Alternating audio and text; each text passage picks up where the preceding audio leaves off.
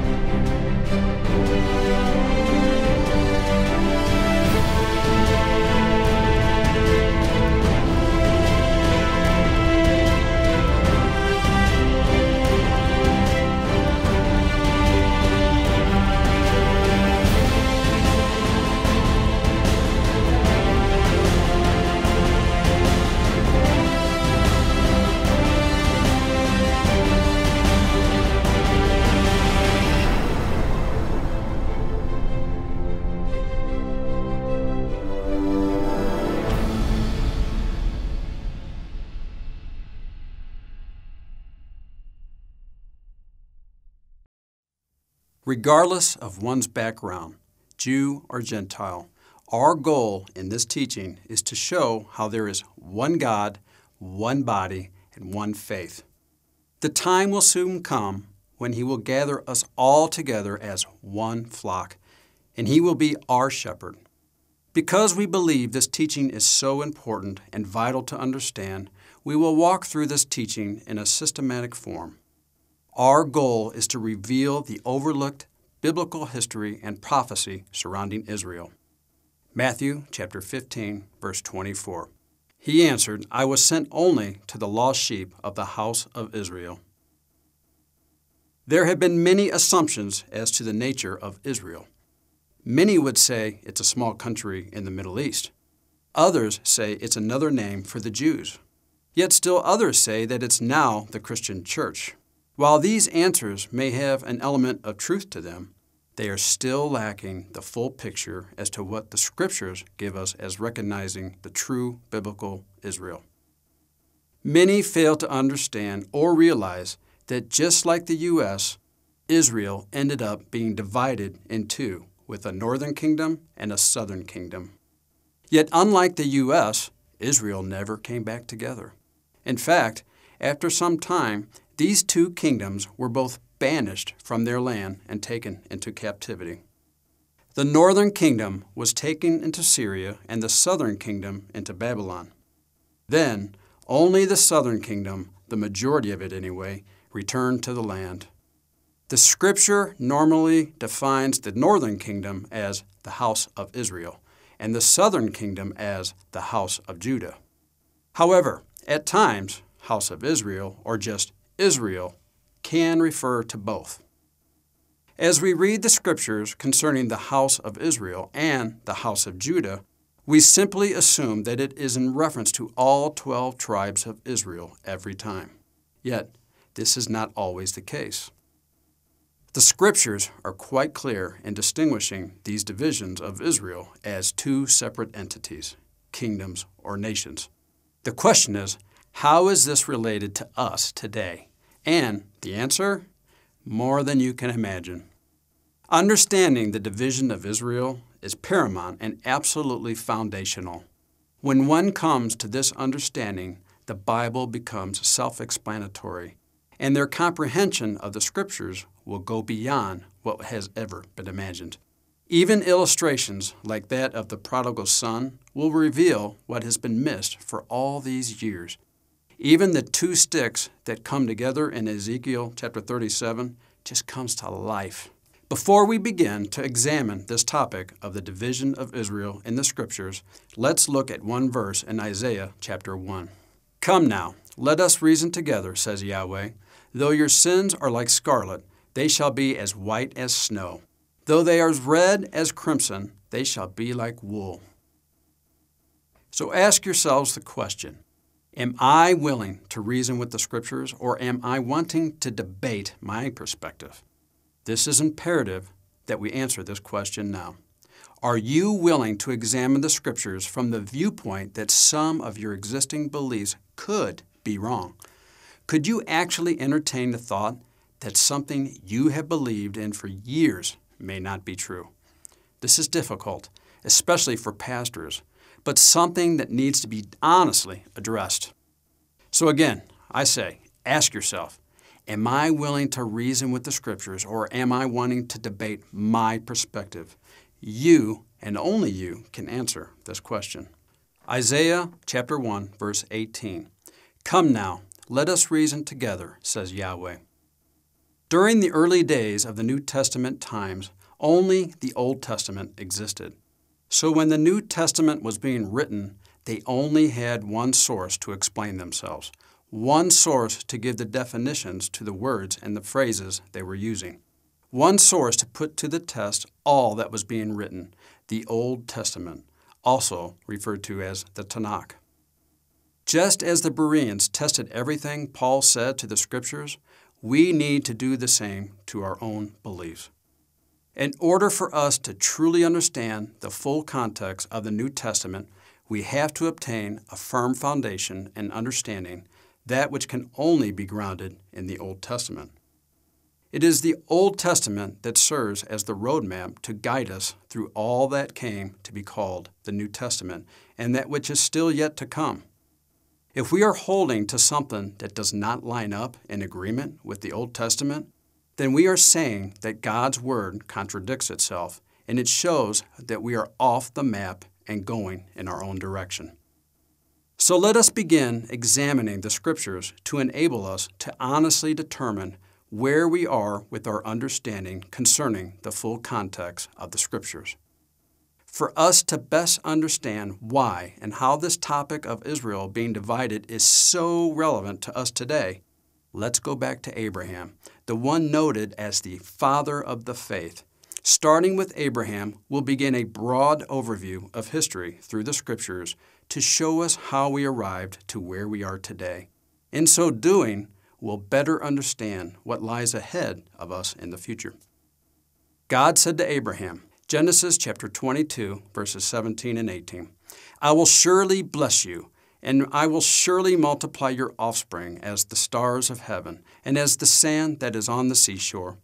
And your offspring shall possess the gate of his enemies, and in your offspring shall all the nations of the earth be blessed, because you have obeyed my voice.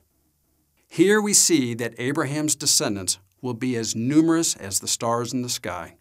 Not too hard to grasp. Let's continue forward with what was promised to his son Isaac. We must note here that Isaac was the second born to Abraham, yet he received the firstborn blessing. To Isaac, God said, Genesis chapter 26, verses 4 and 5, I will make your descendants as numerous as the stars in the sky and I will give them all these lands, and through your offspring all nations on earth will be blessed. Because Abraham obeyed me and kept my requirements, my commandments, my decrees, and my laws. Here we see virtually the same promise given to Isaac as Abraham. Again, not too hard to grasp. Let's move forward with Isaac's son, Jacob. We must note here, like with Isaac, that Jacob was the second born, yet received the firstborn blessing. To Jacob, God said, Genesis chapter 28, verses 13 through 15, And behold, Yahweh stood above it and said, I am Yahweh, the God of Abraham your father, the God of Isaac. The land on which you lie I will give to you and to your offspring. Your offspring shall be like the dust of the earth and you shall spread abroad to the west and to the east, and to the north and to the south. And in you and your offsprings shall all the families of the earth be blessed. Behold, I am with you, and will keep you wherever you go, and will bring you back to this land. For I will not leave you until I have done what I promised you. Again, we see virtually the same promise continuing down the line of Abraham. And we see here in the text that Jacob started in the land of Canaan. He and all his sons first lived in Canaan. Jacob's name was eventually changed to Israel. Genesis chapter 35, verse 10. And God said to him, Your name is Jacob. No longer shall your name be called Jacob, but Israel shall be your name. So he called his name Israel. The name Israel means he that strives with God. Not striving with God in the sense of opposing God, but rather in the sense of serving and assisting God. It was through Israel's 12 sons that the promise given to him, his father Isaac, and grandfather Abraham began to take root. The 12 sons of Israel are Reuben, Simeon, Levi, Judah, Zebulun, Issachar, Dan, Gad, Asher, Naphtali, Joseph, and Benjamin. Because of a famine, Israel moves all his family from the land of Canaan to the land of Goshen, just outside of Egypt. It is here where Israel blesses the sons of Joseph. Israel even declares that Joseph's sons are to be treated as his. Genesis chapter 48, verse 5. And now your two sons, who were born to you in the land of Egypt, before I came to you in Egypt, are mine. Ephraim and Manasseh shall be mine, as Reuben and Simeon are. When blessing the two boys, as the pattern has shown, his firstborn blessing goes to the secondborn Ephraim and not to the firstborn Manasseh. Genesis chapter 48, verses 17 through 19. When Joseph saw that his father laid his right hand on the head of Ephraim, it displeased him, and he took his father's hand to move it from Ephraim's head to Manasseh's head. And Joseph said to his father, Not this way, my father, since this one is the firstborn. Put your right hand on his head. But his father refused and said, I know, my son, I know. He also shall become a people, and he also shall be great. Nevertheless, his younger brother shall be greater than he, and his offspring shall become a multitude of nations. And so here is where things begin to get interesting. Israel said that Ephraim will become a multitude of nations. The Hebrew for multitude of nation is Melo ha Goyim, meaning the fullness of the nations. From a Greek mindset, nations means Gentiles. The name Gentile simply means of the nations, or not of the one nation, Israel. From God's perspective, you are either of His nation, singular, or you are of the nations, plural. So even though Ephraim received the firstborn blessing, he was also prophesied to be the fullness of those not belonging to God. We'll come back to this a little while later. While in Egypt, the Israelites continued to increase. Genesis chapter 47, verse 27. Thus, Israel settled in the land of Egypt, in the land of Goshen, and they gained possessions in it, and were fruitful and multiplied greatly. And after Joseph died, they were enslaved. Exodus chapter 1, verses 8 through 11. Now there arose a new king over Egypt who did not know Joseph. And he said to his people, Behold, the people of Israel are too many and too mighty for us. Come, let us deal shrewdly with them, lest they multiply, and, if war breaks out, they join our enemies and fight against us and escape from the land. Therefore, they set taskmasters over them to afflict them with heavy burdens. They built for Pharaoh store cities, Pithom and Ramses. The rest of the book of Exodus details how Yahweh delivers his people from Egypt through Moses and uses Moses to lead them. It was at this time that the law was given in written form to his people on Mount Sinai, his people being all 12 tribes of Israel and the aliens who had left and joined with them. Yet they rebelled against God and did not have the faith to take the promised land. Thus, they were not allowed to enter it. Numbers chapter 14, verses 20 through 23. Then Yahweh said, I have pardoned according to your word, But truly, as I live, and as all the earth shall be filled with the glory of the Lord, none of the men who have seen my glory and my signs that I did in Egypt and in the wilderness, and yet have put me to the test these ten times and have not obeyed my voice, shall see the land that I swore to give to their fathers, and none of those who despise me shall see it. It was only the children of this generation that was to enter the promised land under Joshua. Just before entering the promised land, we see God adding a new covenant to that which was given to the generation before. What exactly is this new covenant? The covenant that came to the first generation under Moses was not so much the instructions, but rather the blessings and curses that would result pending the obedience or disobedience to those instructions. And we see that this new covenant is simply an expansion of those blessings and curses. First, compare what Moses says to this next generation. Deuteronomy chapter 4, verses 7 through 8. For what great nation is there that has a God so near to it as Yahweh our God is to us whenever we call upon him? And what great nation is there that has statutes and rules so righteous as all this law that I set before you today? In this same chapter, he gives a brief summary of the added covenant being given to them. Deuteronomy chapter 4, verses 25 through 27.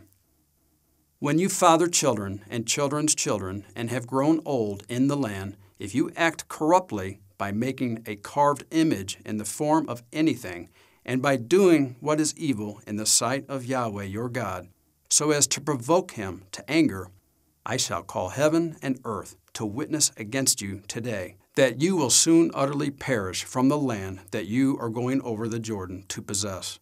You will not live long in it, but will be utterly destroyed, and Yahweh will scatter you among the peoples, and you will be left few in number among the nations where Yahweh will drive you. Toward the end of Deuteronomy, we see him giving another view, the blessings. Deuteronomy chapter 28, verses 1 through 2.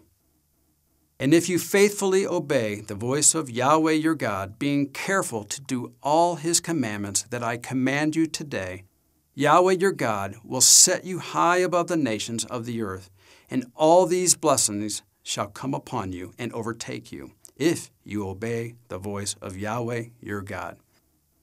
Then, after he gives the blessings that would come from the obedience, he then gives curses that would result from disobedience. Deuteronomy chapter 28, verse 15. But if you will not obey the voice of Yahweh your God, or be careful to do all his commandments and his statutes that I command you today, then all these curses shall come upon you and overtake you. After explaining these curses, he then explains how this is an added covenant with them. Deuteronomy chapter 29, verse 1. These are the words of the covenant that Yahweh commanded Moses to make with the people of Israel in the land of Moab, besides the covenant that he had made with them in Horeb. So we see that this was a covenant that was added to the previous covenant, not doing away with the previous covenant, just adding a new covenant along with it. As a part of the curse in this new covenant, we see that the Father declares he will literally spread his people into the nations if they choose to disobey. Again, Deuteronomy chapter 4, verse 27. And Yahweh will scatter you among the peoples, and you will be left few in number among the nations where Yahweh will drive you. Deuteronomy chapter 28, verses 36 through 37. Yahweh will bring you and your king, whom you set over you, to a nation that neither you nor your fathers have known. And there you shall serve other gods of wood and stone. And you shall become a horror, a proverb, a byword among all the peoples where Yahweh will lead you away. Yet immediately following, he mentions what will happen when they choose to return to his ways. Deuteronomy chapter 30, verses 1 through 5. And when all these things come upon you, the blessing and the curse, which I have set before you, and you call them to mind among all the nations where Yahweh your God has driven you, and return to Yahweh your God, you and your children, and obey his voice in all that I commanded you today, with all your heart and with all your soul, then Yahweh, your God, will restore your fortunes and have mercy on you, and he will gather you again from all the peoples where Yahweh your God has scattered you. If your outcasts are in the uttermost parts of heaven, from there Yahweh your God will gather you, and from there he will take you. And Yahweh your God will bring you into the land that your fathers possessed, that you may possess it, and he will make you more prosperous and numerous than your fathers. We'll cover this more a little later. Some have said that the covenant was made too difficult for them to follow on purpose. Could that be true? Was it an impossibility to follow these commandments in complete obedience? Of course not. Deuteronomy chapter 30, verses 11 through 14. For this commandment that I command you today is not too hard for you, neither is it far off. It is not in heaven that you should say, Who will ascend to heaven for us and bring it to us, that we may hear it and do it? Neither is it beyond the sea that you should say, Who will go over the sea for us and bring it to us, that we may hear it and do it? But the word is very near you. It is in your mouth and in your heart, so that you can do it. These are the verses Paul quoted in Romans chapter 9. For a further study on these verses, please see our Prayer of Salvation teaching at testeverything.net. Yet to whom does it say that this new covenant was given? Deuteronomy chapter 29, verses 14 through 15. It is not with you alone that I am making this sworn covenant, but with whoever is standing here with us today before Yahweh our God, and with whoever is not here with us today. So this covenant was given not only to that generation, but also to all generations who would come after them.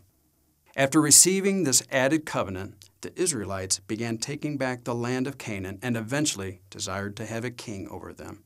First, there was Saul then David, and then Solomon. It must be noted that all 12 tribes and the aliens, or Gentiles, who joined them were governed by all three of these three kings.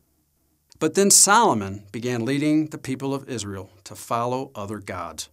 Remember, God said he would scatter them among the nations if they didn't follow his instructions. So after Solomon died, God gave ten tribes of Israel to Solomon's servant Jeroboam. Thus, the beginning of the spreading of Israel across the nations would begin. 1 Kings chapter 11 verses 31 through 33. And he said to Jeroboam, Take for yourself ten pieces, for thus says Yahweh, the God of Israel Behold, I am about to tear the kingdom from the hand of Solomon, and will give you ten tribes, but he shall have one tribe for the sake of my servant David, and for the sake of Jerusalem, the city that I have chosen out of the, all the tribes of Israel. Because they have forsaken me and worshipped Ashtaroth, the goddess of the Sidonians, Chemosh, the god of Moab, and Milcom, the god of the Ammonites. And they have not walked in my ways, doing what is right in my sight, and keeping my statutes and my rules, as David his father did. So Jeroboam was given 10 tribes of Israel. It's interesting to note that Jeroboam was actually from the tribe of Ephraim. 1 Kings chapter 11 verse 26. Jeroboam, the son of Nebat, an Ephraimite of Zeredah, a servant of Solomon, whose mother's name was Zeruah, a widow, also lifted up his hand against the king. Just a few verses later, we also learn that he was also in charge of the whole labor force of the house of Joseph. We must remember here that it was Ephraim, son of Joseph, that was promised to become the fullness of the nations, the Gentiles, the fullness of those not belonging to God's nation. And so, here we see the prophecy to Ephraim beginning to manifest. It is here that Israel is divided into two divisions, a northern and a southern kingdom. The northern kingdom, that being the ten tribes that left with Jeroboam, often referred in Scripture as the house of Israel, house of Joseph, or Ephraim. And the southern kingdom, that being Judah and Benjamin, with Benjamin eventually assimilating into Judah, referred to in the Scriptures as house of Judah. The northern kingdom eventually established their capital in Samaria, and yet for over 200 years the northern kingdom did nothing different than that of Solomon in the eyes of Yahweh. They disobeyed God's instructions and followed after other gods. It came to the point that God no longer called them his people. Hosea chapter 1, verse 9. Then Yahweh said, Call him Lo Ami, for you are not my people, and I am not your God. In 721 BCE, God had Assyria conquer Samaria and take the northern kingdom captive to Assyria. 2 Kings chapter 17 verse 6. In the ninth year of Hoshea, the king of Assyria captured Samaria, and he carried the Israelites away to Assyria and placed them in Halah, and on the Habor, the river of Gozan, and in the cities of the Medes. The king of Assyria then brought in foreign people into the land of Samaria. He later sent a priest back to teach them the ways of God. 2 Kings chapter 17 verses 28 through 34. So one of the priests whom they had carried away from Samaria came and lived in Bethel and taught them how they should fear Yahweh. But every nation still made gods of its own and put them in the shrines of the high places that the Samaritans had made, every nation in the cities and in which they lived. The men of Babylon made Succoth Benoth, the men of Cuth made Nergal, the men of Hamath made Ashima, and the Avites made Nibhaz and Tartak. And the Sepharvites burned their children in the fire to Adramelech and Anammelech, the gods of Sepharvaim. They also feared Yahweh and appointed from among themselves all sorts of people as priests of the high places, who sacrificed for them in the shrines of the high places. So they feared Yahweh, but also served their own gods, after the manner of the nations from among whom they had been carried away. To this day they do according to the former manner. They do not fear Yahweh, and they do not follow the statutes or the rules or the law or the commandment that Yahweh commanded the children of Jacob, whom he named Israel. God had warned Israel just before crossing the Jordan with the added covenant that this would happen if they didn't obey. But they ignored the covenant of God that said, Deuteronomy chapter 28, verse 36. Yahweh will bring you and your king, whom you set over you, to a nation that neither you nor your fathers have known, and there you shall serve other gods of wood and stone. And so now we see in 721 BCE this scripture in Deuteronomy beginning to unfold. We see the people of Israel no longer remain a people, but begin assimilating into the nations. Even Isaiah said in Isaiah chapter 7 verse 8, For the head of Syria is Damascus, and the head of Damascus is Rezin. And within 65 years, Ephraim will be shattered from being a people. They were no longer a people. They were no longer God's people. In sending the northern kingdom off to Assyria, God declared he divorced her through Jeremiah. Jeremiah chapter 3, verse 8. She saw that for all the adulteries of that faithless one, Israel, I had sent her away with a decree of divorce. Let us remember that the reason God divorced the ten tribes of the northern kingdom was because they hardened their hearts and rejected God's law in pursuing other gods. As a result of this divorce, they were truly no longer Israel, his people. It is because they are no longer his people that we see in the New Testament and modern day as well that Israel as a whole is only known by the southern kingdom of Judah. The northern kingdom was no longer Israel. Only the southern kingdom of Judah could truly go by the name anymore. And in all this, we see the unfolding of that which was spoken over 1,100 years earlier to Joseph's son Ephraim by Jacob himself. Genesis chapter 48, verse 19. But his father refused and said, I know, my son, I know. He also shall become a people, and he also shall be great. Nevertheless, his younger brother shall be greater than he, and his offspring shall become a multitude of nations. In the midst of the northern kingdom's turmoil, you would think that Judah would make it a lesson learned for themselves, but they didn't. as the last half of Jeremiah chapter 3 verse 8 says. She saw that for all the adulteries of that faithless one, Israel, I had sent her away with a decree of divorce. Yet her treacherous sister, Judah, did not fear, but she too went and played the whore. 2 Kings chapter 17 verses 18 through 19. Therefore Yahweh was very angry with Israel and removed them out of his sight. None was left but the tribe of Judah only. Judah also did not keep the commandments of Yahweh their God, but walked in the customs that Israel had introduced.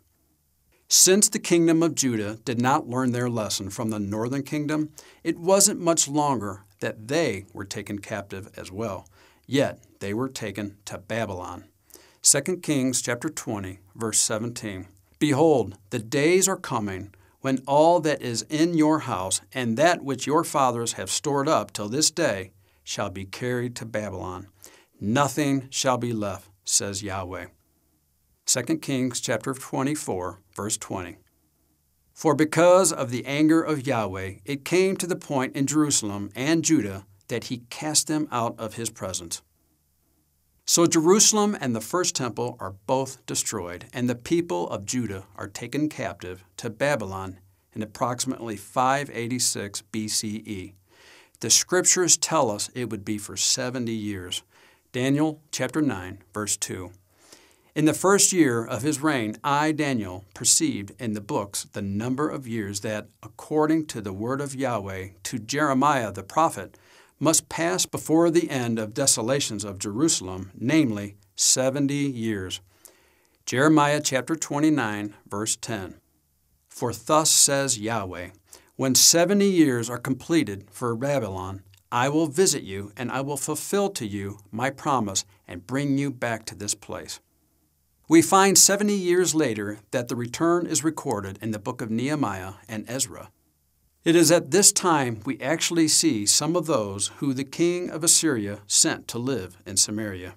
Ezra chapter 4, verses 1 through 3.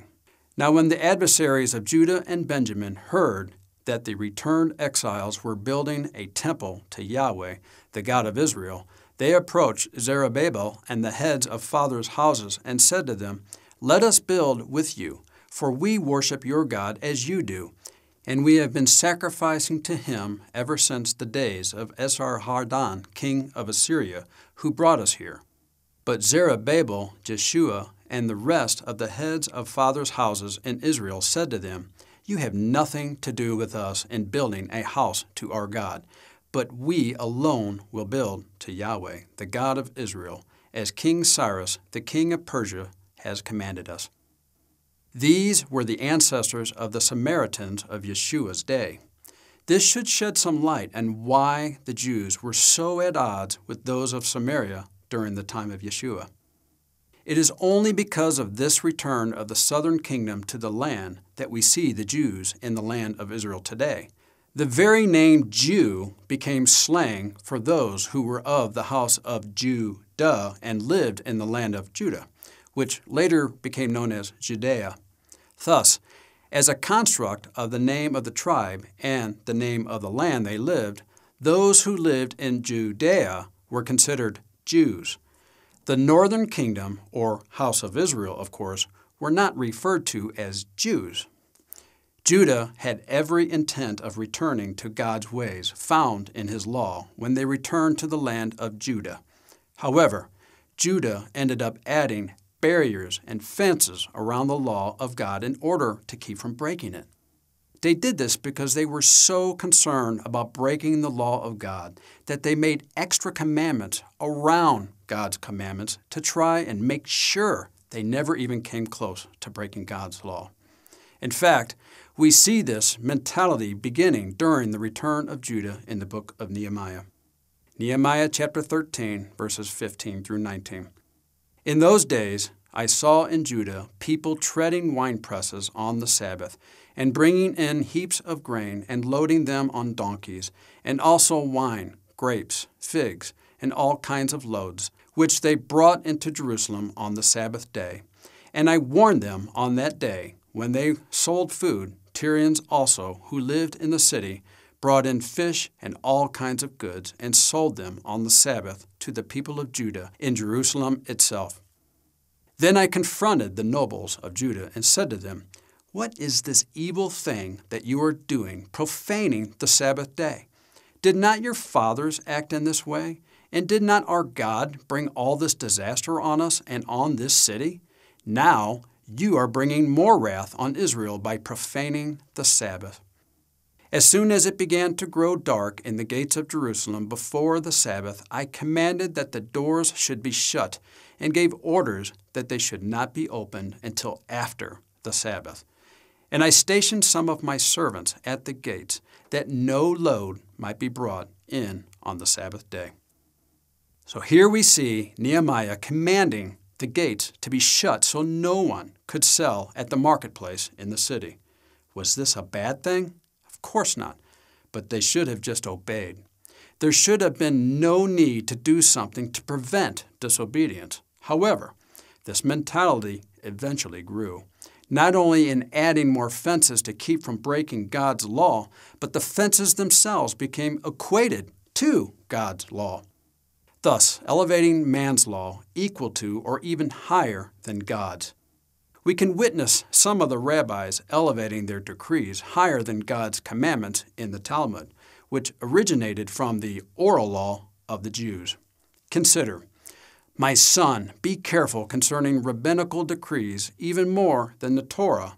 The Torah contains prohibitions, but anyone who violates a rabbinic decree is worthy of death.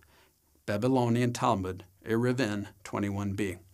And if there are 1,000 prophets, all of them the stature of Elijah and Elisha, giving a certain interpretation, and 1,001 rabbis, not according to the 1,000 prophets, Elohim did not permit us to learn from the prophets, only from the rabbis who are men of logic and reason. Rambam's introductions to the Mishnah. So that which started out with good motive and intent to keep from breaking God's law developed into disobedience to God's law. Compare Deuteronomy chapter 4, verse 2. Do not add to what I command you, and do not subtract from it, but keep the commandments of Yahweh your God that I give you. And Deuteronomy chapter 12, verse 32. See that you do all I command you, do not add to it or take away from it. So, Although Judah had God's law as opposed to the northern kingdom, they eventually held their own law in equal or higher value. It was this very sin that Yeshua rebuked the Pharisees for. Mark chapter 7 verses 8 through 9. You leave the commandment of God and hold to the tradition of men.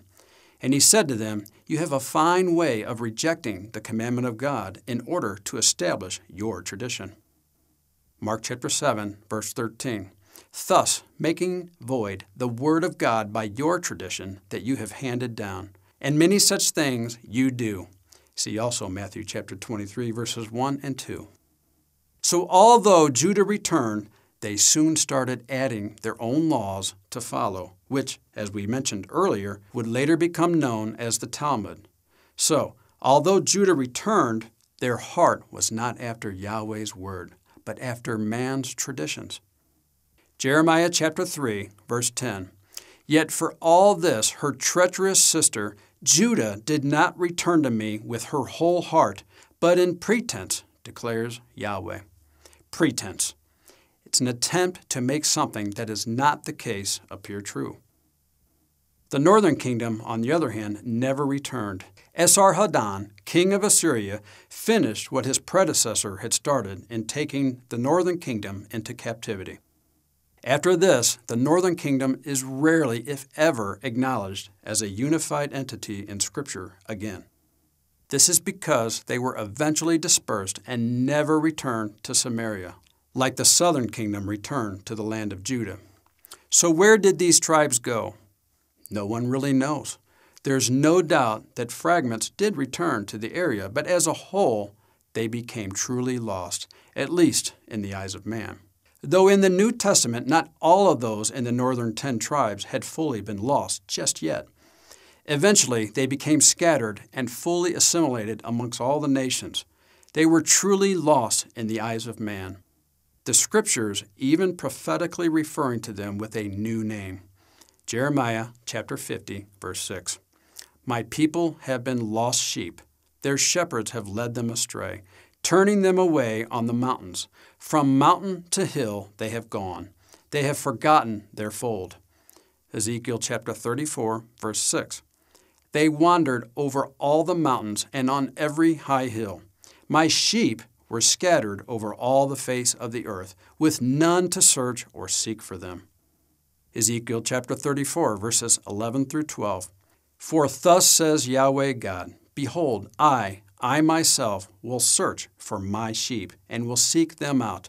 As a shepherd seeks out his flock when he is among his sheep that have been scattered, so will I seek out my sheep, and I will rescue them from all places where they had been scattered on a day of clouds and thick darkness.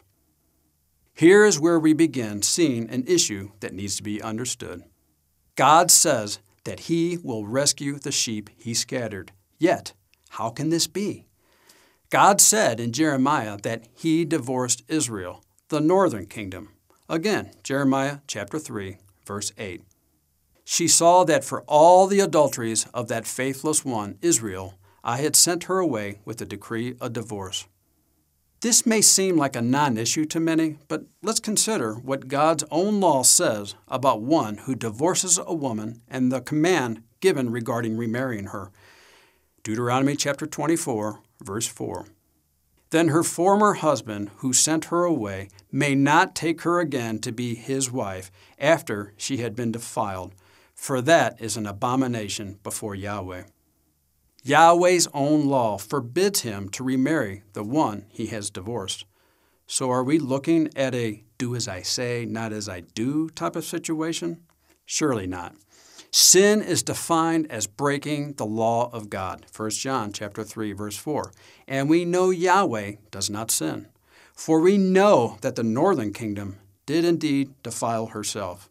Ezekiel chapter 20 verse 43. And there you shall remember your ways and all your deeds with which you have defiled yourselves, and you shall loathe yourselves for all the evils that you have committed. The mere fact that they did not return to Yahweh right away shows that they continued in their rebellious ways of fornication with other gods. Hosea chapter 4 verse 17. Ephraim is joined to idols. Leave him alone. Hosea chapter 5, verse 11. Ephraim is oppressed, crushed in judgment, because he was determined to go after filth. Ephraim had no heart of returning, but continuing after idols. Hosea chapter 6, verse 10. In the house of Israel I have seen a horrible thing. Ephraim's whoredom is there. Israel is defiled. This verse alone shows that Ephraim is defiled and thus cannot return according to Deuteronomy chapter 24. Remember, Deuteronomy 24 4 says, is not allowed to marry her again after she has been defiled. It also states that once the woman becomes joined with another, she cannot remarry her former husband. Deuteronomy chapter 24, verses 2 through 4. And if she goes and becomes another man's wife, and the latter man hates her and writes her a certificate of divorce and puts it in her hand and sends her out of his house, or if the latter man dies who took her to be his wife, then her former husband who sent her away may not take her again to be his wife after she has been defiled, for that is an abomination before Yahweh we find that Ephraim joined with another after being divorced. Hosea chapter 4, verse 17. Ephraim is joined to idols. Leave him alone. We also have Hosea chapter 8, verse 9. For they have gone up to Assyria like a wild donkey wandering alone. Ephraim has sold herself to lovers. There is little doubt that this was Ephraim's intent and it obviously continued as such even after the years of banishment to Assyria. Isaiah chapter 7, verse 8 For the head of Aram is Damascus, and the head of Damascus is only Rezin.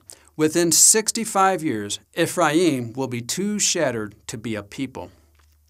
There was no repentance to return, and they continued in their ways. So, it is in all of this that we see God cannot bring Ephraim back. However, we see elsewhere that bringing Ephraim back is definitely his intent. Ezekiel chapter 34, verse 15. I myself will be the shepherd of my sheep, and I myself will make them lie down, declares Yahweh God. Micah chapter 2, verse 12. I will surely assemble all of you, O Jacob. I will gather the remnant of Israel. I will set them together like sheep in a fold, like a flock in its pasture, a noisy multitude of men. This was a great mystery to all the prophets and rabbis. They wondered how he could remarry the very one he divorced and declared to have given herself over to prostitution. God cannot break the very righteous laws that define His own righteousness. Breaking the law of God is sin. The law defines sin according to God's own words. God cannot sin.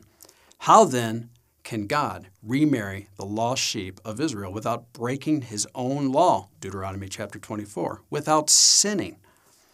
You are now understanding the great mystery of the gospel that Paul wrote about the way God was going to accomplish this was hidden from his people for so long. So many do not even understand Paul's teachings on this matter today. How could God remarry who he divorced when God says it was sin to do so? For there was only one way he could be released from that particular commandment of the law death. Paul himself expounds on this in solving this mystery of the gospel. Romans chapter 7, verse 2. For a married woman is bound by law to her husband while he lives, but if her husband dies, she is released from the law of marriage. Likewise, Paul goes on to say that we die in Christ when we come into the faith, releasing both of us and God from the requirement of the law as it relates to divorce and remarriage. So Christ came down and died for the lost sheep in order to bring them back into the fold. It is really the greatest love story never told.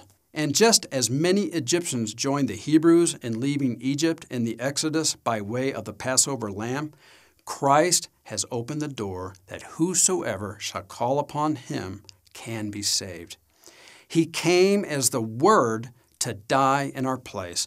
The only way the covenant could be annulled was through death of either partner. This was his goal to die as the Son of God, to restore that which was lost. Luke chapter 19, verse 10 For the Son of Man came to seek and to save what was lost. What was lost? His people. Thus, the words of Jesus, his Hebrew name being Yeshua, in John chapter 15. John chapter 15, verse 13. Greater love has no one than this, that someone laid down his life for his friends. So when you die in him, you are dead to the sins of our disobedience. If you live in him, you can be reunited with Yahweh. But if you are not in him, you are still in the divorce state. Considered dead in your sins and cannot be united back to Yahweh. Even Hosea chapter 13 mentions this in verse 1. When Ephraim spoke, men trembled. He was exalted in Israel, but he became guilty of Baal worship and died. Notice that Ephraim was declared dead by the Baal worship, spiritually dead, declared dead before even being divorced. So, would that not be enough to annul the covenant? No. This spiritual death just left them dead in their sins and now out of covenant with the Father because of those sins. At the point of their rebellion, they were no longer considered God's son anymore. Hosea chapter 1, verse 9. And Yahweh said, Call his name not my people, for you are not my people, and I am not your God. Thus, in the eyes of God, they were dead because they were no longer his. And this is why we see Paul's writings say in Colossians chapter 2, verse 13, And you who were dead in your trespasses and the uncircumcision of your flesh, God made alive together with him, having forgiven us all our trespasses. Dead in your trespasses, and uncircumcision of your flesh, meaning out of covenant. Circumcision represents covenant here.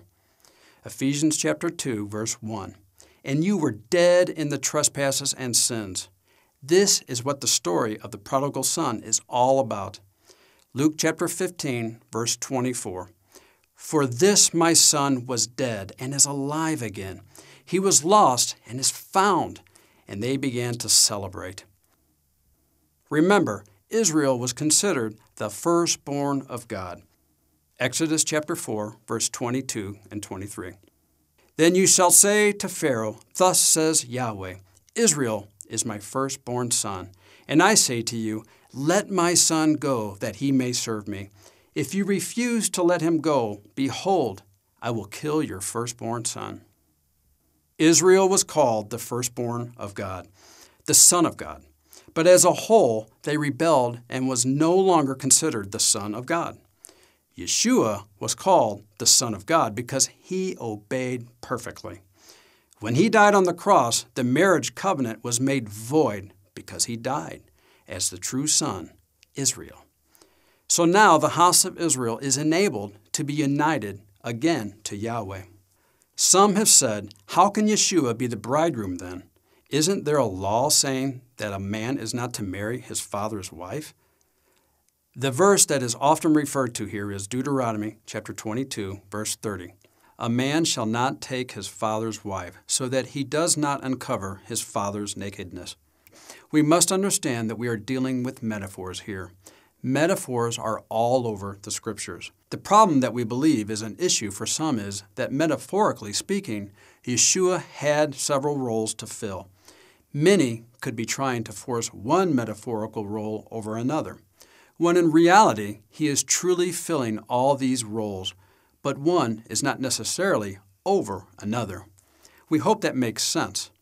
Metaphors are metaphorical. For example, he is mentioned as the Good Shepherd.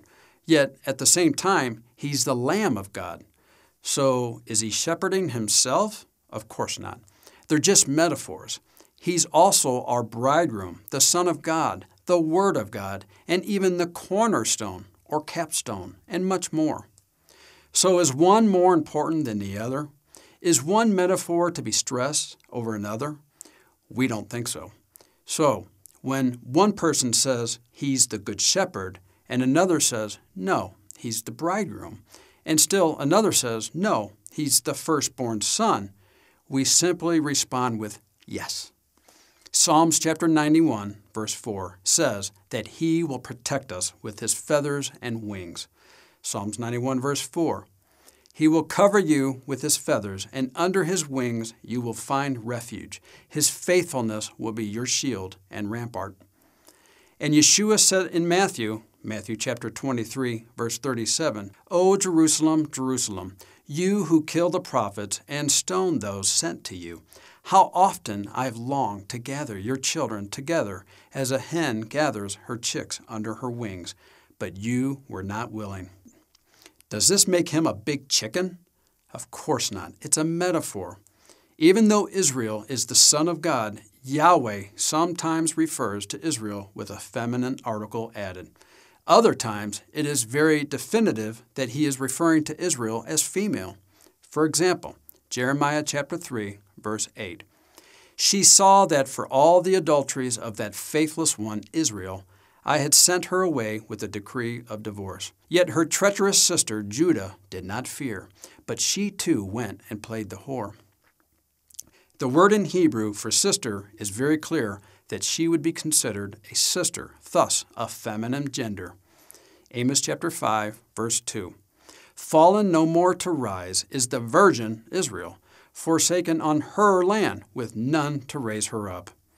Jeremiah chapter 3, verse 20. Surely as a treacherous wife leaves her husband, so have you been treacherous to me, O house of Israel, declares Yahweh. So, with Israel, the Son of God, being referred to as such, we see how Yeshua, the Son of God, can easily fulfill the sacrifice of the female lamb for the unintentional sin in Numbers chapter 15, verses 27 through 35 as well. The thing is this forcing one metaphor over another can truly be counterproductive. The bottom line is that they are all right in their given context. Speaking of metaphors, both the Father and the Son are defined as the Word of God, and most already understand this. The Word of God is our marriage contract stating who we serve, which is Yahweh. We are to become one with Yahweh by obeying His Word, the marriage contract. The metaphor of marriage in this case is to represent our commitment to the marriage contract, which is the Word of God. Our marriage to Yeshua is to metaphorically represent us coming back into covenant with the Father through our commitment to the Word of God. And of course, Yeshua is the Word of God. This is not a literal marriage, and problems will occur, of course, if one attempts to make this a literal marriage. For example, I am a male, the Father is a male, Yeshua is a male. We are not entering into a marriage relationship that is forbidden by the Torah. If we keep the usage of the metaphor within the boundaries of its intent, then there are no problems. However, as soon as someone crosses metaphors or hyperliteralizes metaphors, problems will surface. This is not due to a problem with the scriptures, but due to a poor application of the intent of the metaphors at hand. And in this case, we see how he came as the Son of God for those who were lost. Matthew chapter 15, verse 24. He answered, I was sent only to the lost sheep of the house of Israel. Redeeming the divorced northern kingdom was the mystery that the prophets could not understand. Matthew chapter 13 verse 17 For truly I say to you many prophets and righteous people long to see what you see and did not see it and to hear what you hear and did not hear it. The mystery was revealed in the living Word of God, coming to die in order to rise from the dead to bring us back to Him and His eternal law. Romans chapter 16, 25 through 27.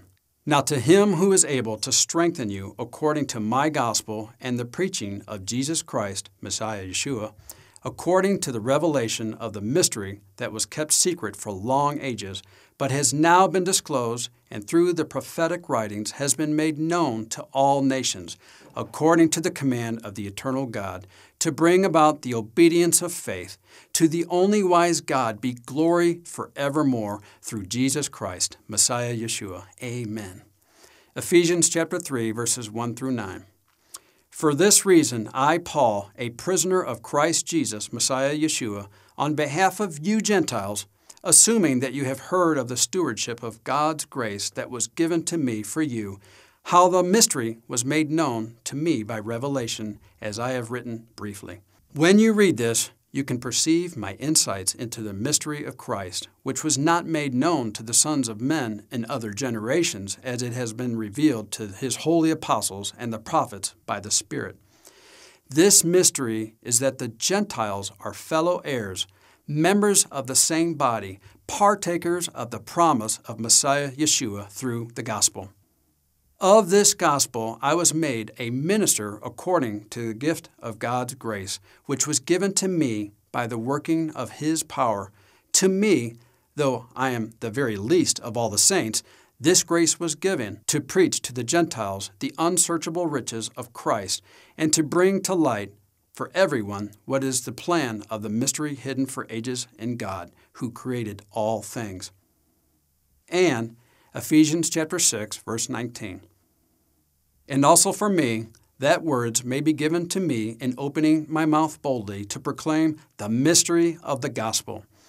Colossians chapter 1, 25 through 27, of which I became a minister according to the stewardship from God that was given to me for you, to make the word of God fully known, the mystery hidden for ages and generations, but now revealed to his saints. To them God chose to make known how great among the Gentiles are the riches of the glory of this mystery, which is Christ in you, the hope of glory. Christ came to bring his people back into the relationship that was established in his covenant. Matthew chapter 5 verse 17. Do not think that I have come to abolish the law or the prophets. I have not come to abolish them, but to fulfill them. He came to redeem his people so that they can come back in covenant with him, living in obedience to his law.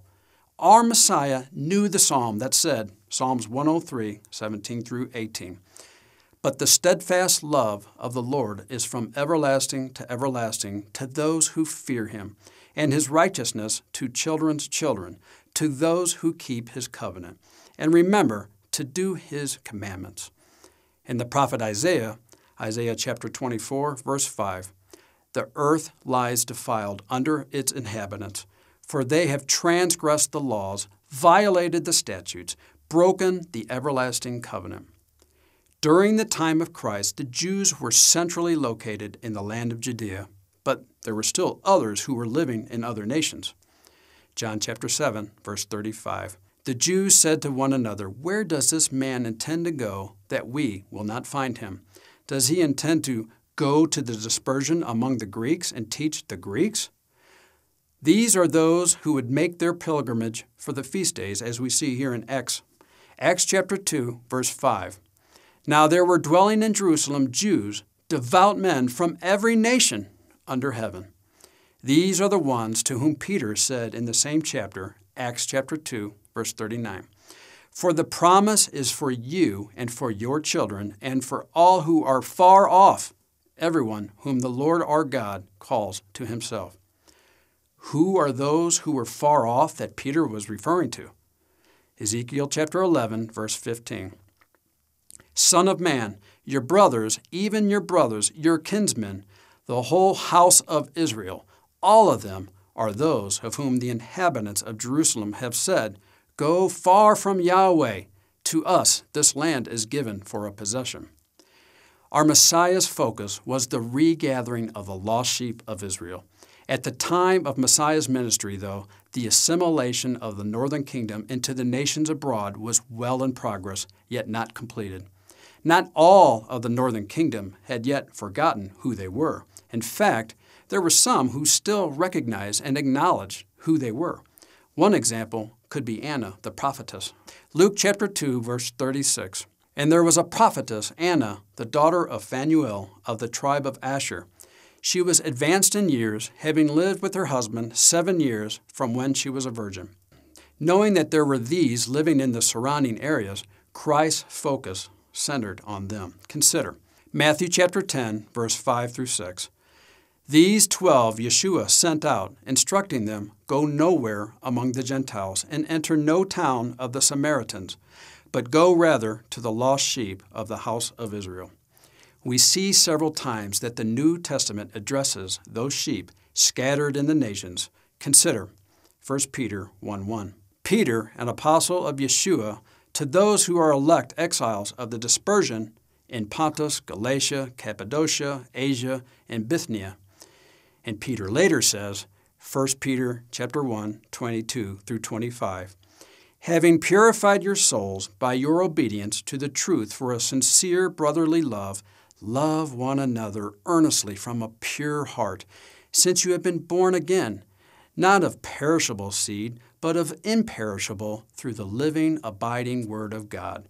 For all flesh is like grass, and all its glory like the flower of grass. The grass withers, and the flower falls, but the word of the Lord remains forever. In this word is the good news that was preached to you. He then confirms who he is talking to by the next verse, 1 Peter chapter 2, verse 9.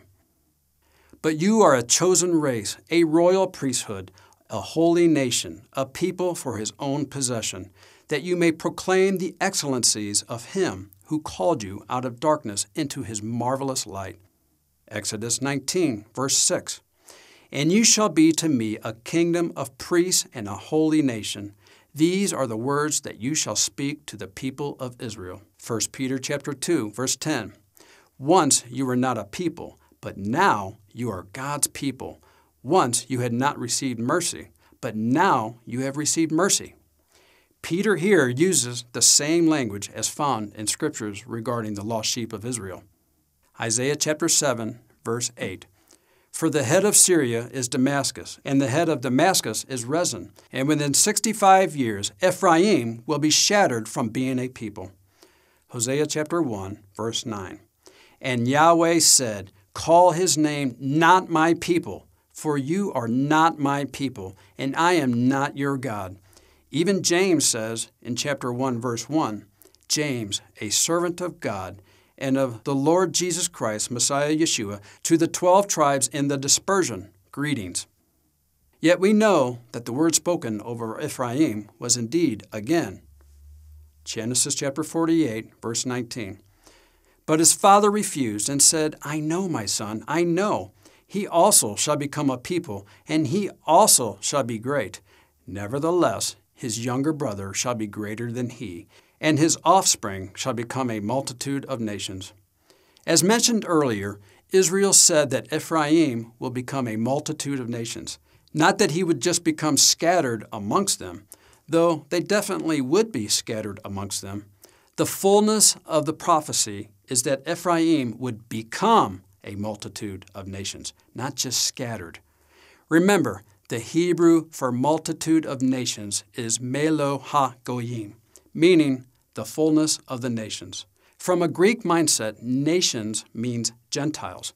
The name Gentile simply means of the nations. Though there were those who still remembered who they were and where they had come from within the northern kingdom, there were still many who had already began assimilating into the nations. And so, to reach those who had already assimilated into the nations, God gave Paul the ministry of reconciliation to the Gentiles. 1 Timothy chapter 2, verse 7. For this I was appointed a preacher and an apostle. I am telling the truth, I am not lying, a teacher of the Gentiles in faith and truth. 2 Corinthians chapter 5, 18 through 20. All this is from God, who through Christ reconciled us to himself and gave us the ministry of reconciliation. That is, in Christ God was reconciling the world to himself not counting their trespasses against them, and entrusting to us the message of reconciliation. Therefore, we are ambassadors for Christ, God making his appeal through us. We implore you on behalf of Christ, be reconciled to God. And Romans chapter 5, 8 through 11. But God shows his love for us in that while we were still sinners, Christ died for us. Since therefore we now have been justified by his blood, much more shall we be saved by him from the wrath of God. For if, while we were enemies, we were reconciled to God by the death of his Son, much more now that we are reconciled shall we be saved by his life. More than that, we also rejoice in God through our Lord Jesus Christ, through whom we have now received reconciliation. Colossians chapter 1, verse 20 and through him to reconcile to himself all things, whether on earth or in heaven, making peace by the blood of his cross. It was the ministry of reconciliation that Paul was to bring the northern kingdom back into unity with the southern kingdom. This was no easy task, as the Jews had done a pretty good job in widening the existing gap with their added laws. Again, these laws later became known as the Talmud. Along with these laws, the Jews actually created a physical barrier in the temple court. Gentile proselytes were not allowed past this wall. In addressing this topic of uniting the two kingdoms in the book of Ephesians, Paul refers to this wall as a metaphor in addressing the law of the Jews. Ephesians chapter 2, 11 through 16. Therefore, remember that at one time you Gentiles in the flesh called the uncircumcision by what is called the circumcision, which is made in the flesh by hands, remember that you were at that time separated from Christ, alienated from the commonwealth of Israel, and strangers to the covenants of promise, having no hope and without God in the world. But now, in Messiah Yeshua, you who once were far off have been brought near by the blood of Messiah. For he himself is our peace who has made us both one and has broken down in his flesh the dividing wall of hostility by abolishing the law of commandments expressed in ordinances, that he might create in himself one new man in place of the two, so making peace, and might reconcile us both to God in one body through the cross, thereby killing the hostility. Their hostility? What hostility? And where did it originate? Leviticus chapter 26, verse 21. Then, if you walk contrary to me and will not listen to me, I will continue striking you sevenfold for your sins. Christ removed their hostility and rebellion towards the Father and one another through the cross, enabling the two to become one again. This happens to be the same law Paul refers to in the book of Colossians. Colossians chapter 2, verse 15. He disarmed the rulers and authorities and put them to open shame by triumphing over them in him. As we noted earlier, God's law says, Deuteronomy chapter 12, verse 32, Everything that I command you, you shall be careful to do. You shall not add to it or take from it. The southern kingdom added to it, and the northern kingdom took away from it. Either way, it's rebellion against God's law. This is why Isaiah said to the southern kingdom, Isaiah chapter 53, verse 6, All we, like sheep, have gone astray. We have turned every one to his own way and Yahweh has laid on him the iniquity of us all. Incidentally, it just so happens to be the same pattern today as it was in the day of Paul's ministry. The Jews add to the law, and the Gentiles take away from it. Both groups violating Deuteronomy chapter 4, verse 2, just in their own way. Deuteronomy chapter 4, verse 2 You shall not add to the word that I command you, nor take from it that you may keep the commandments of Yahweh your God that I command you. And today we see some of these same issues that Paul struggled with in his ministry. For there are some who still remain hostile to God's law, just as those that did in Paul's day. Romans chapter 8, verses 6 through 8. For to set the mind on the flesh is death, but to set the mind on the Spirit is life and peace. For the mind that is set on the flesh is hostile to God, for it does not submit to God's law. Indeed, it cannot. Those who are in the flesh cannot please God. And Romans chapter 9, 30 through 32.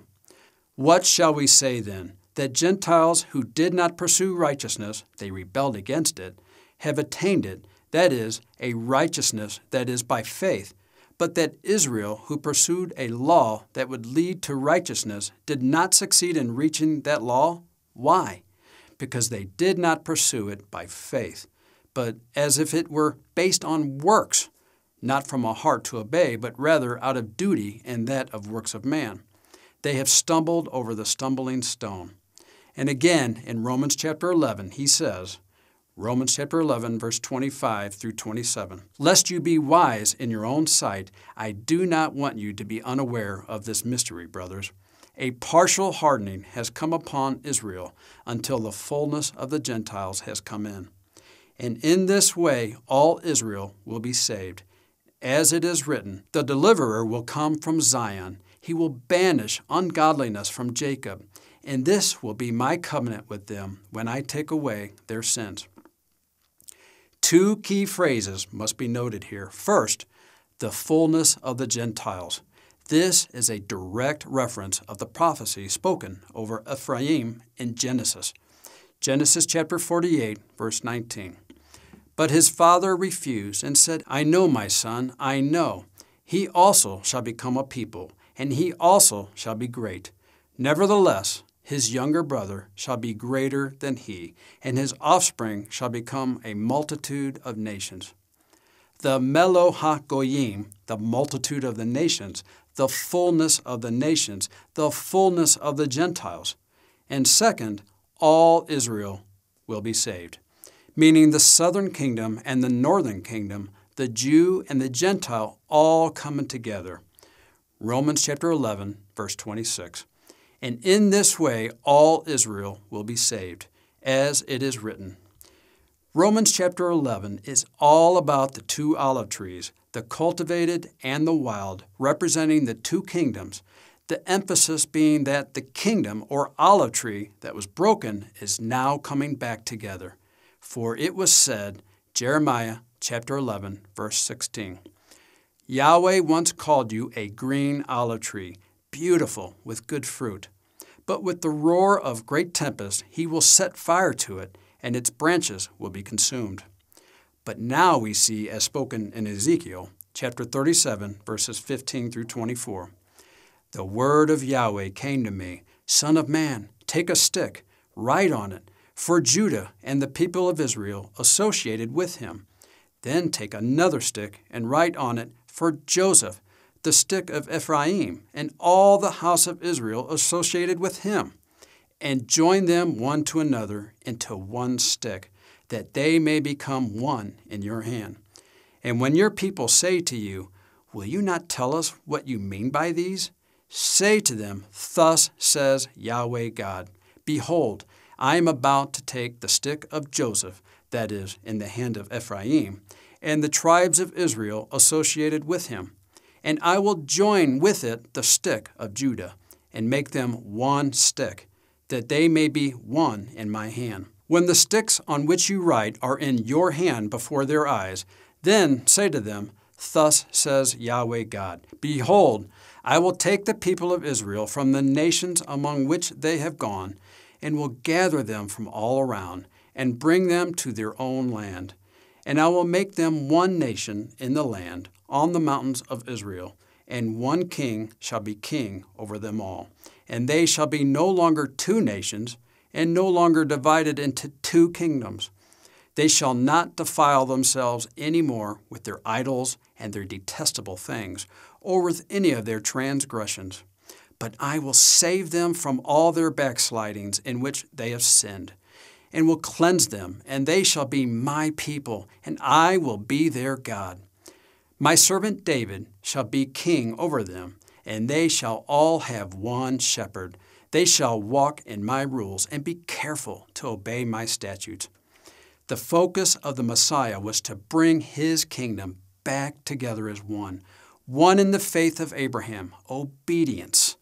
Our Messiah was not concerned with what one's physical lineage was or boasting that came with it. His concern was obedience. Compare John chapter 8, verse 39. They answered him, Abraham is our father. Yeshua said to them, If you were Abraham's children, you would be doing the works Abraham did. This is huge. Yeshua is saying here that anyone who does what Abraham did is considered the children of Abraham.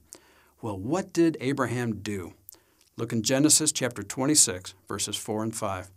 I will multiply your offspring as the stars of heaven, and will give to your offspring all these lands, and in your offspring all the nations of the earth shall be blessed. Because Abraham obeyed my voice and kept my charge, my commandments, my statutes, and my laws, Torah. According to the words of the Messiah, those who obey God's commandments are those who can truly call Abraham their father. Think about what he said later to the Jews, the physical descendants of Abraham. John chapter 10, verses 24 through 27. So the Jews gathered around him and said to him, How long will you keep us in suspense? If you are the Christ, tell us plainly. Yeshua answered them, I told you, and you do not believe. The works that I do in my Father's name bear witness about me. But you do not believe because you are not among my sheep. My sheep hear my voice, and I know them, and they follow me. Even of those who may be actual descendants of Abraham, if they do not obey God's commandments, then they are not considered children of Abraham. Again, the focus of Messiah was to bring his kingdom back together as one, one in the faith of Abraham, not just together as one, but one in obedience to the Father. It truly makes no difference what tribe one may be from, or if they have any Hebrew heritage at all. This is what Paul is saying in 1 Timothy chapter 1, verse 4. Nor to devote themselves to myths and endless genealogies which promote speculations rather than the stewardship from God that is by faith, the faith that produces the obedience of Abraham. James chapter 2, 21 through 24. Was not Abraham our father justified by works when he offered up his son Isaac on the altar? You see that faith was active along with his works, and faith was completed by his works. And the scripture was fulfilled that says, Abraham believed God, and it was counted to him as righteousness. And he was called a friend of God. You see that a person is justified by works and not by faith alone. One's genealogy did not guarantee salvation, for even when they left Egypt, there were foreigners who came along with Israel. Exodus chapter 12, verse 38. A mixed multitude also went up with them, and very much livestock, both flocks and herds.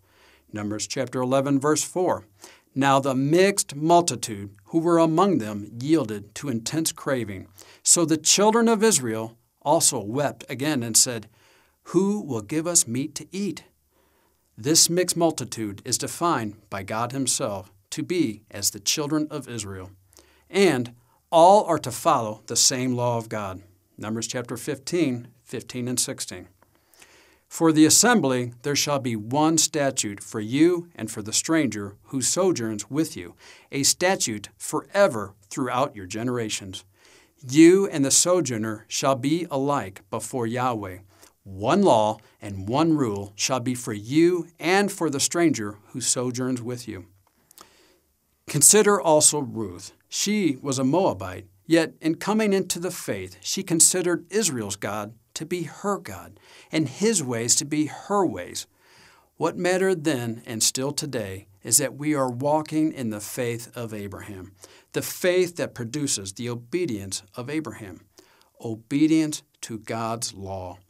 It was in this that Paul saw many struggle.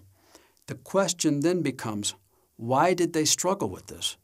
As Paul says, 2 Corinthians chapter 3, 13 through 16.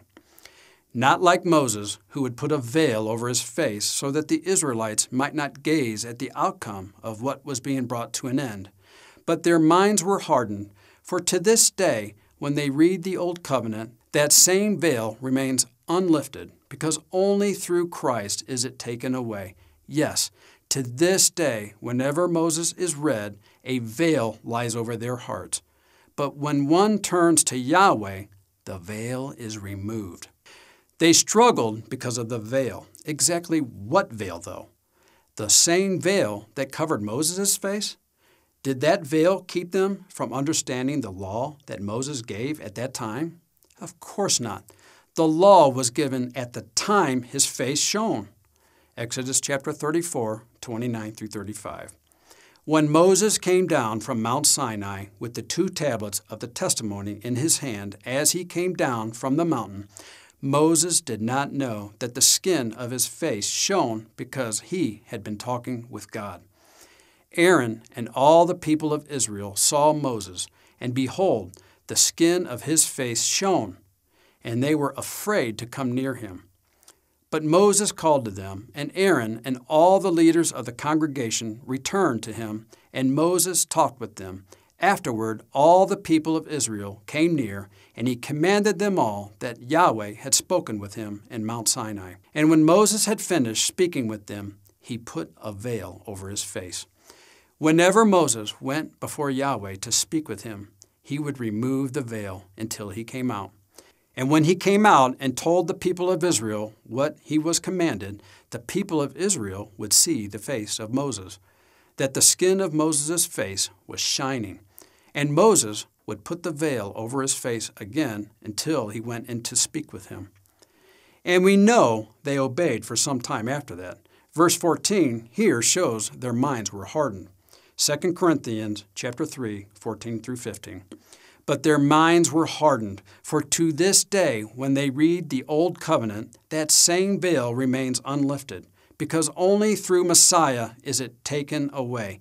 Yes, to this day, whenever Moses is read, a veil lies over their hearts. It wasn't Moses' veil that made their minds hardened or covered their hearts, as verse 15 says. Paul here is showing that when the law was read, that the same veil came over their hearts as it did when it first began, covering them in 721 BCE. Lamentations chapter 3 verse 65. Put a veil over their hearts and may your curse be on them, the curse of the law. Paul, who knew the law and the prophets, is explaining the veil mentioned by Jeremiah here in Lamentations and the curse of the law, the curse of sin and death. It is in Messiah only that this veil and curse is taken away, as the verse says. Thus, only in the Messiah is the kingdom reunited. Uniting Israel back together was and still is a huge issue. The mere fact that Israel was divided should say something to us. Remember what Yeshua said. Luke chapter 11, verse 17. Every kingdom divided against itself is laid waste, and a divided household falls. This is why the disciples asked him in Acts chapter 1, verse 6 through 7. So when they had come together, they asked him, Lord, will you at this time restore the kingdom to Israel? He said to them, It is not for you to know times or seasons that the Father has fixed by his own authority.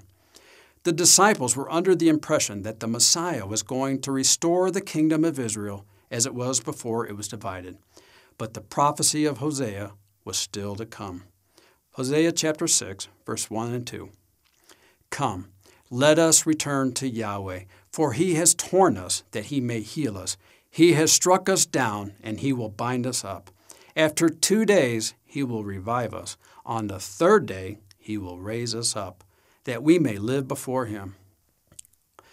Though we know the Messiah made it possible for the return to begin, the restoration would not fully come to fruition until we were in the third day of the punishment that was given.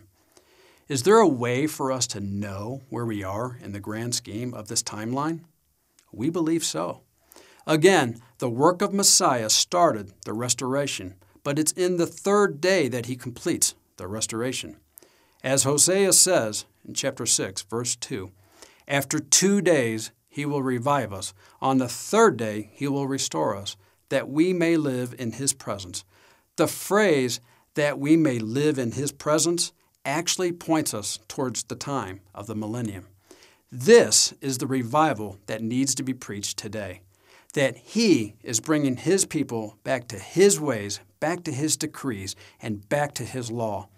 This actually brings us to a scripture that we said we would come back to Deuteronomy chapter 30, verses 1 through 5. And when all these things come upon you, the blessing and the curse, which I have set before you, and you call them to the mind among all the nations where Yahweh your God has driven you, and return to Yahweh your God, you and your children, and obey his voice in all that I command you today, with all your heart and with all your soul, then Yahweh your God will restore your fortunes and have mercy on you, and he will gather you again from all the peoples where Yahweh your God has scattered you if your outcasts are in the uttermost parts of heaven, from there Yahweh your God will gather you, and from there he will take you. And Yahweh your God will bring you into the land that your fathers possessed, that you may possess it. And he will make you more prosperous and numerous than your fathers. This is not regarding the exodus from Egypt. This was spoken 40 years after Egypt to the second generation of those who left there. This prophecy of another Exodus has yet to take place. The time is coming when the Father will bring all of Israel, both the southern and the northern kingdom, back to the land, even as Micah said in chapter 2, verse 12. I will surely assemble all of you, O Jacob. I will gather the remnant of Israel. I will set them together like sheep in a fold, like a flock in its pasture, a noisy multitude of men. Also, Ezekiel chapter 20, 34, and 41. I will bring you out from the peoples and gather you out of the countries where you are scattered, with a mighty hand and an outstretched arm, and with wrath poured out. As a pleasing aroma, I will accept you when I bring you out from the peoples and gather you out of the countries where you have been scattered. And I will manifest my holiness amongst you in the sight of the nations. And then in Jeremiah 23, verse 7 through 8, Therefore, behold, the days are coming, declares Yahweh, when they shall no longer say, As Yahweh lives, who brought up the people of Israel out of the land of Egypt But as Yahweh lives, who brought up and led the offspring of the house of Israel out of the north country and out of all the countries where he had driven them, then they shall dwell in their own land. As for the possible timing on the next Exodus leading to the culmination of the restoration and regathering of Israel, we would recommend our teaching, The Creation Prophecy. In conclusion, when we referred to the added covenant given in Deuteronomy at the beginning of this teaching, we left a small part off that we'd like to share now. Deuteronomy chapter 4, verses 25 through 30. After you have had children and grandchildren and have lived in the land a long time, if you then become corrupt and make any kind of idol, doing evil in the eyes of Yahweh your God and provoking him to anger, I call heaven and earth as witnesses against you this day, that you will quickly perish from the land that you are crossing the Jordan to possess. You will not live there long, but will certainly be destroyed. Yahweh will scatter you among the peoples, and only a few of you will survive among the nations to which Yahweh will drive you. There you will worship man made gods of wood and stone, which cannot see or hear or eat or smell. But if from there you seek Yahweh your God, you will find him if you look for him with all your heart and with all your soul. When you are in distress and all these things have happened to you, then, in later days, you will return to Yahweh your God and obey him. We are truly in the latter days as his people are returning to him in obedience. The day is coming when all 12 tribes and those who have joined in, becoming citizens of Israel, will be back as one, prepared and ready for the marriage supper of the Lamb. As mentioned at the beginning, understanding the division of Israel is paramount and absolutely foundational. When one comes to this understanding, the Bible becomes self explanatory, and their comprehension of all the Scriptures will go beyond what has ever been imagined. We hope you have enjoyed this study. Remember, continue to test everything. Shalom.